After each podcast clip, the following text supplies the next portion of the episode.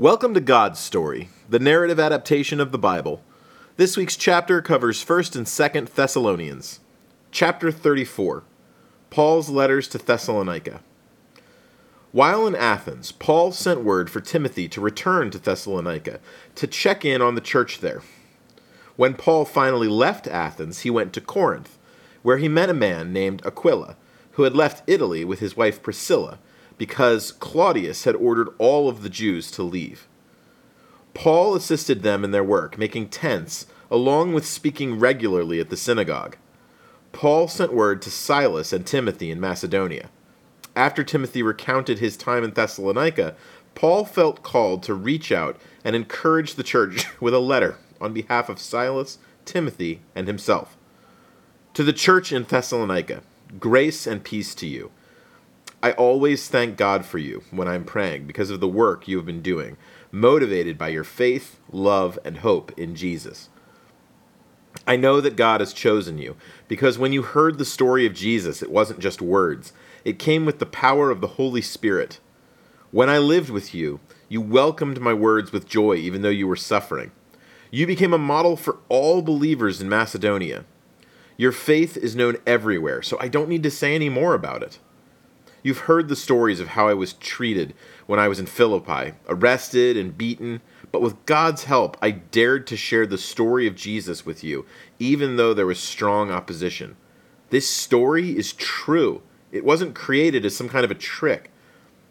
I'm not trying to please you with this story, but God, who tests our hearts. You know I never tried to flatter you or cover up some hidden greed. I cared for you like a mother with a newborn baby. I loved you. So I was happy to not only share the story of Jesus, but life with you as well. You remember how hard I was always working to make sure I was never a burden on anyone. God is my witness, and you as well, that I always behaved righteously. I encouraged and comforted you while urging you to live lives worthy of God's kingdom that you are a part of. I thank God that you understand that the story of Jesus is not some person's words, but God's. You suffered for your beliefs. Those who attacked the church, the same ones who killed Jesus and drove us out of Jerusalem, they displease God. They try to keep this saving message away from you. They are piling sins on top of sins, and God's wrath will come for them. When I was separated from you, I tried so hard to see you again, but Satan blocked my way. When our Lord Jesus comes again, you will be like a crown of joy and glory for me. So, when I couldn't take it anymore, that's why I sent Timothy to strengthen and encourage you. You know that I was destined for the hardships I'm facing. When I was with you, I told you that all of this would happen, and that's what happened. So I was worried about you, that you might have been tempted away from the faith while I was gone. But when Timothy returned to me, he came with good news about your faith and love. He told me about the pleasant memories that you have of me and how you want to see me again. So even though I'm dealing with hardships, this news really encouraged me. I can't thank God enough for the joy that your strong faith brings me. Still, I pray daily that I will get to see you again. Until that time, I hope your love for everyone grows until it overflows. We taught you how to live in a way that pleases God, and you have been doing a great job, so I would just urge you to keep doing these things more and more. You're holy. You've been set apart by God, so live a life that reflects this truth. Be pure and in control in how you use your bodies, not blindly following your passions like those who worship other gods. Anyone who rejects this teaching isn't rejecting a man, but God. Now, I don't want to grieve you about what happens to followers of Jesus who have already died. We believe that Jesus died and was brought back to life, and so believe that those who died that have faith will also be with Jesus. And those of us who are still alive when Jesus returns will not go before those who have already died. Jesus himself will come down from heaven, and with a loud command, a trumpet call from God, dead followers will rise first. After that, those followers who are still living will rise up together into the clouds to meet Jesus and be with him forever. Encourage each other with these words. You already know that Jesus will come like a thief in the night, bringing judgment on the world when it least expects it. But you won't be surprised because you live in the light of day. Don't live like those who are asleep to the truth. Armor yourselves in faith, love, and hope. We're destined for God's wrath, but we will be saved through Jesus' sacrifice. So continue to encourage and strengthen each other. Be sure to show appreciation for those among you who are working hard to strengthen your faith. Warn those who are being disruptive. Encourage the disheartened. Help the weak. Be patient with everyone. Don't seek revenge, and always work for everyone's good. Give thanks and pray always. Regarding prophecies, be wise. Hold on to what is good and reject what is bad. May God make you blameless for the return of Jesus. Paul. As Paul continued to live and work in Corinth, he received news from Thessalonica, and so he wrote them a second letter. I'm so thankful to God for you because you, you, keep growing more and more in your faith and love, even though you're enduring hardships. I brag about you to everyone that I meet. I know you will be counted worthy by God because of all of this. God is just.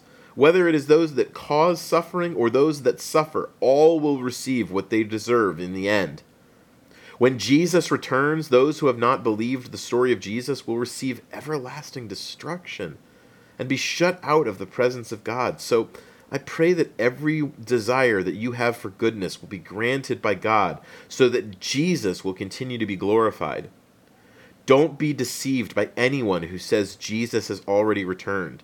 Jesus will not return until the rebellion occurs and the man of lawlessness is revealed, a man destined to be destroyed by the breath of Jesus. He will claim he is greater than everyone, even God.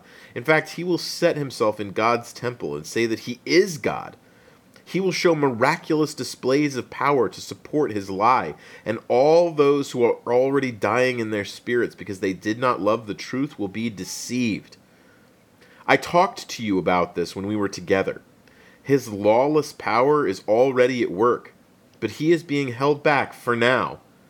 But I thank God for you, who are like the first fruits of Jesus' purifying work.